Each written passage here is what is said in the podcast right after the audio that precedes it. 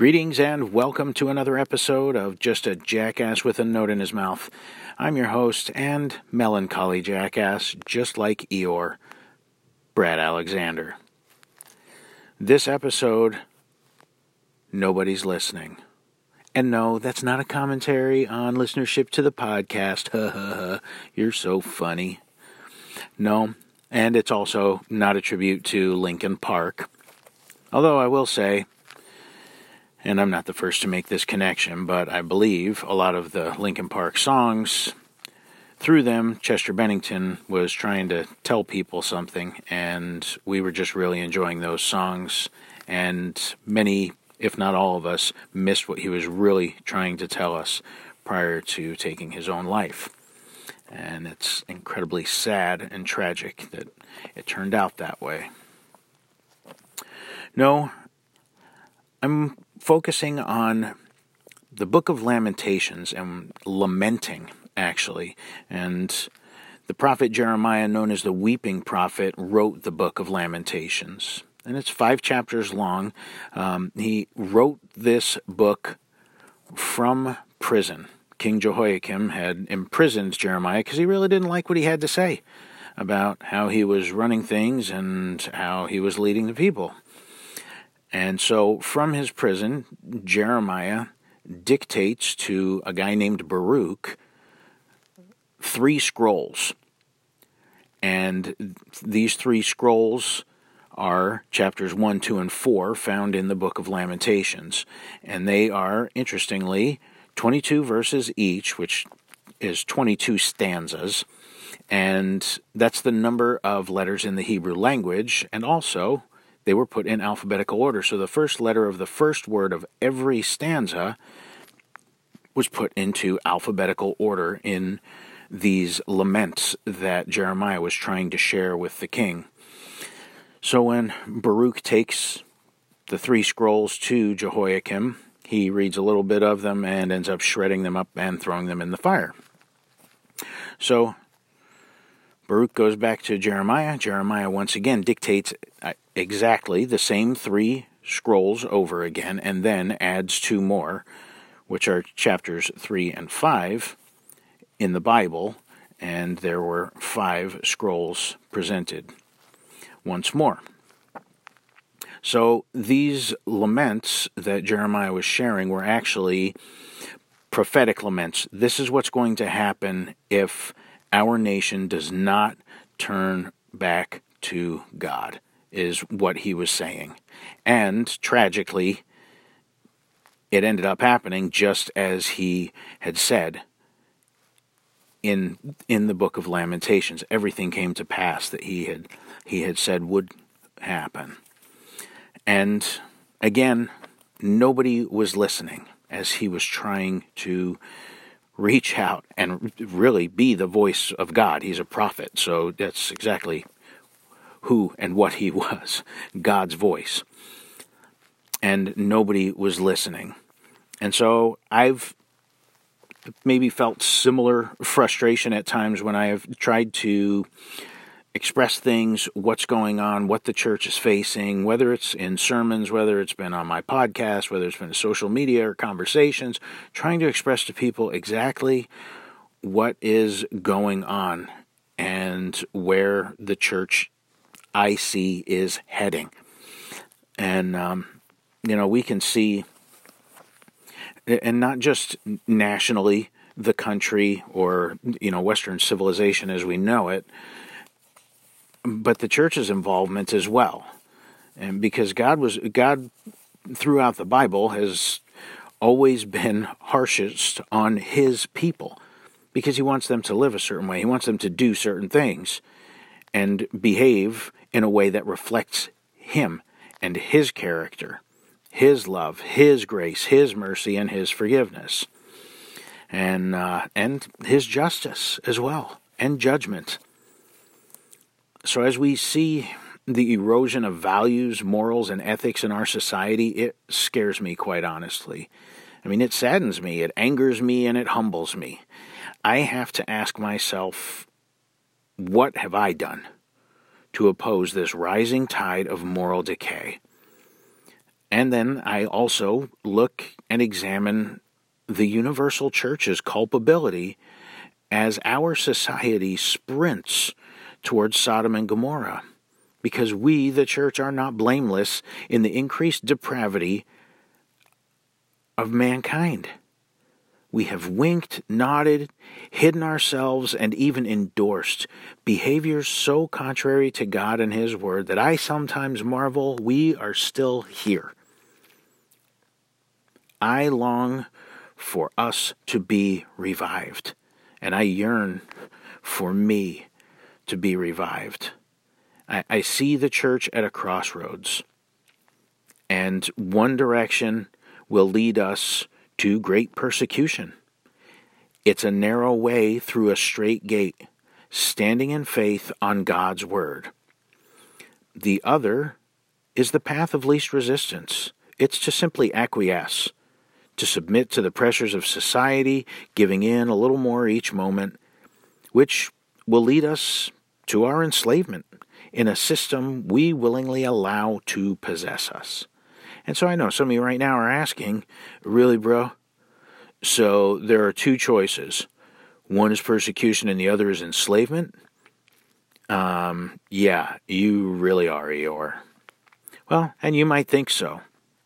And you might ask, well, what about option C, where, you know, everything is all love, luck, and lollipops and there's prosperity abounding for everyone? Or maybe even option D, none of the above. Here's the thing I'm looking at the scriptures, and I don't see that. And really, those who just want a, a life of comfort here on earth, well, they end up submitting to the ways of the world.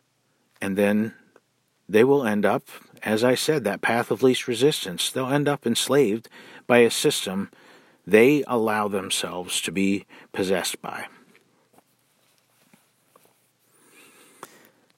I looked to the format of the first three Lamentations Jeremiah wrote, and I, through the encouragement of a good friend of mine and pastor, Ben, wrote out my lament. And I've done so in the same fashion, um, alphabetic stanza by stanza, using the English letters of the uh, of or the letters of the English alphabet because I'm not adept with the Hebrew language. But again, the first letter of the first word of each stanza goes in alphabetical order. And I appreciate you giving a listen to this, and I hope you hear it from the heart that I am presenting it. I believe this is something that the Lord laid on my heart. And as I, said when I presented this in a sermon, this may be something that the Lord laid on my heart for me, just me. Or it may be for me and you. Or it may be for all of us within the body of Christ. And then there's the distinct possibility you may just never listen to this podcast again. And I'm all right with that. But I'd, I'd appreciate if you give a listen as I share my lament. Adonai, we have exhausted your patience. Your church, like a bride in waiting, has covered herself in the shame of a prostitute and declares herself righteous. Ignoring the mirror, denying her reflection, she has become an easy target of scorn and mockery, unaware of her embarrassing state break the strongholds with which we have fortified ourselves. We have sought comfort in our riches, solace in our own righteousness, and security in those who rule over us.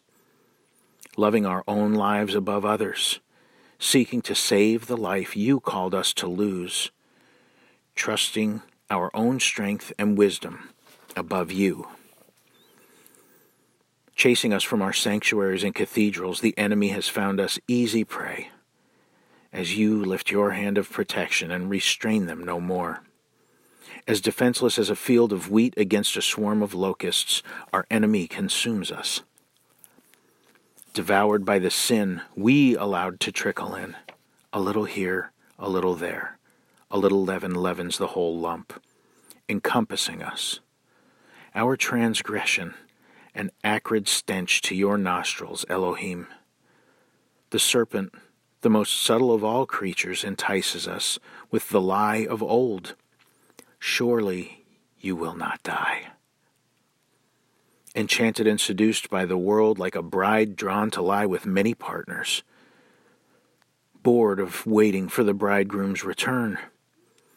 Should we be denied worldly pleasures, not knowing when you'll return?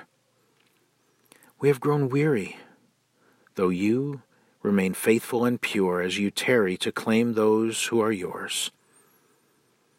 Fervently now we are pursued and persecuted by the ones whom we have laid with. Those to whom we have given power over us enslave us. We have made government God to the poor, needy, the widow, and the orphan, that we may engulf ourselves in the comforts of our labors. Grasping to cling to the assurances of this life, they corrode, rust, turning to ash and dust in our hands. The God we created of elected men are merciless in judgment, seeking to dominate, control, imprison, and execute Israel, the natural born, and those grafted in by the spirit of adoption as sons and daughters. Our society, who once sought to be a beacon of truth, justice, and hope, now a foul and wretched land her elders, pastors, priests, and preachers, following Balaam's error for the reward of ill gotten gain.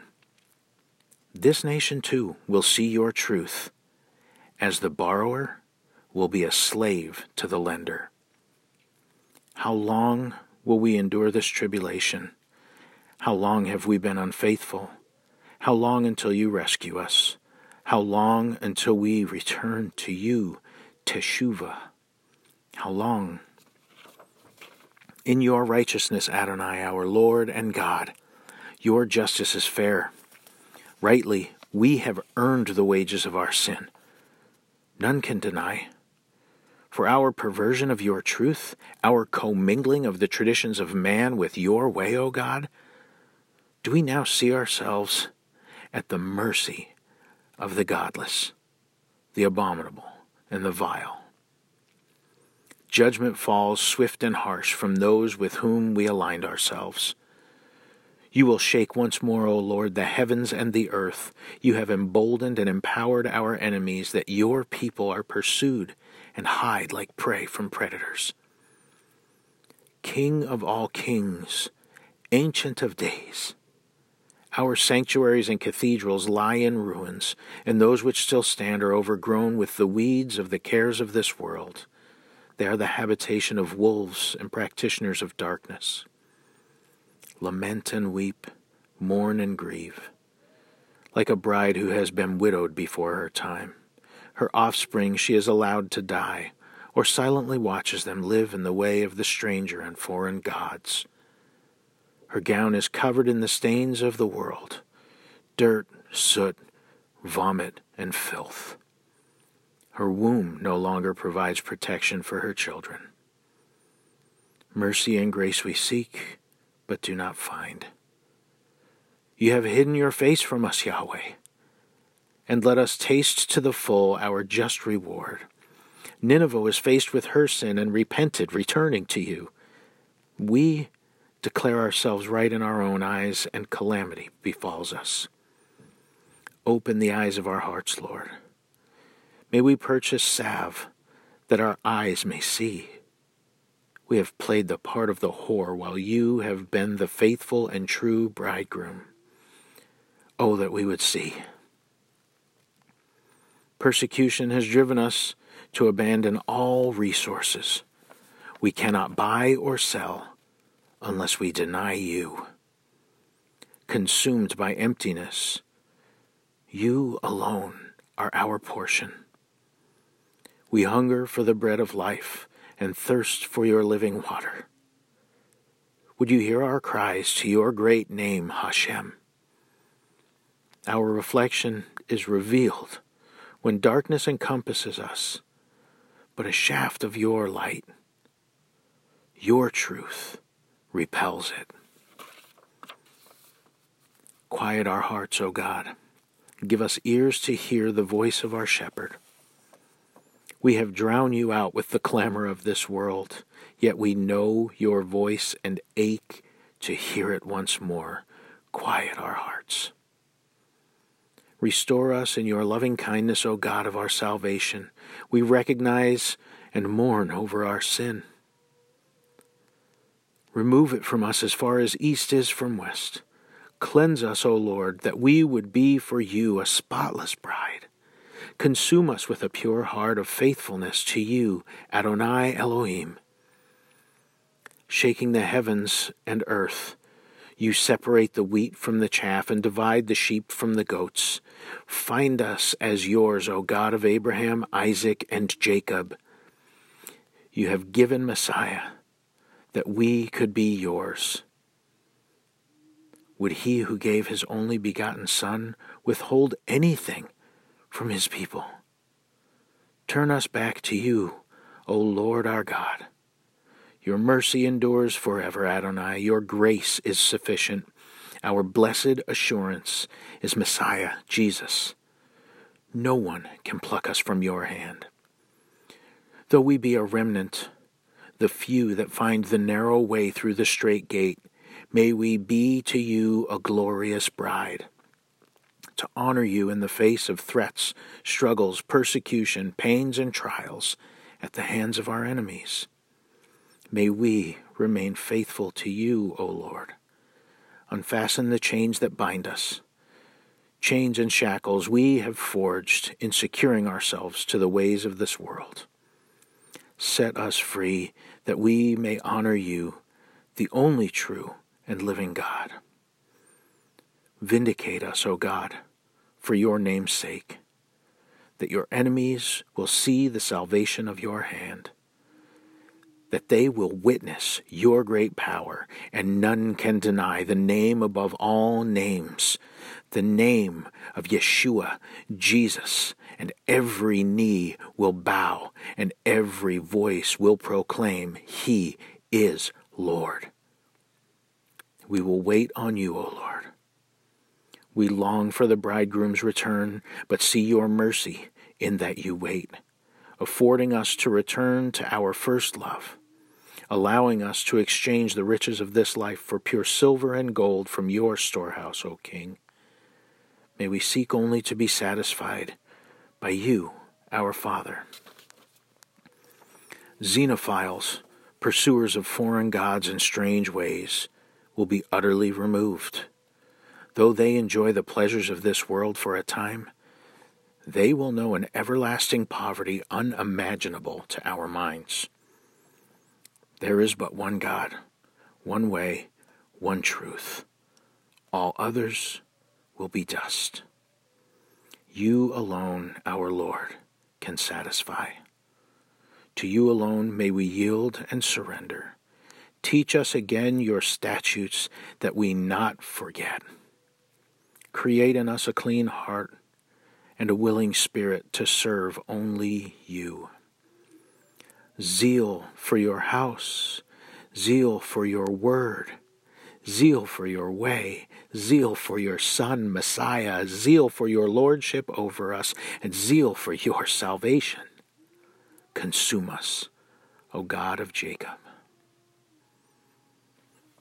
I thank you for allowing me to share that with you, and I pray that it would be a blessing to you that in some way, whether it confirms what you've been thinking or feeling, or whether it stirs something up in you, to be revived. Years ago, a guy named Gypsy Smith said, and I'm going to paraphrase real quick here if you want revival, those who truly seek and want revival, what you need to do is go to the place in your house where you pray and draw a circle and get down on your knees and pray until everything in that circle is experiencing revival.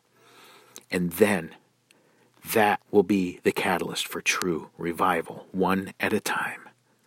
And it will spread like wildfire.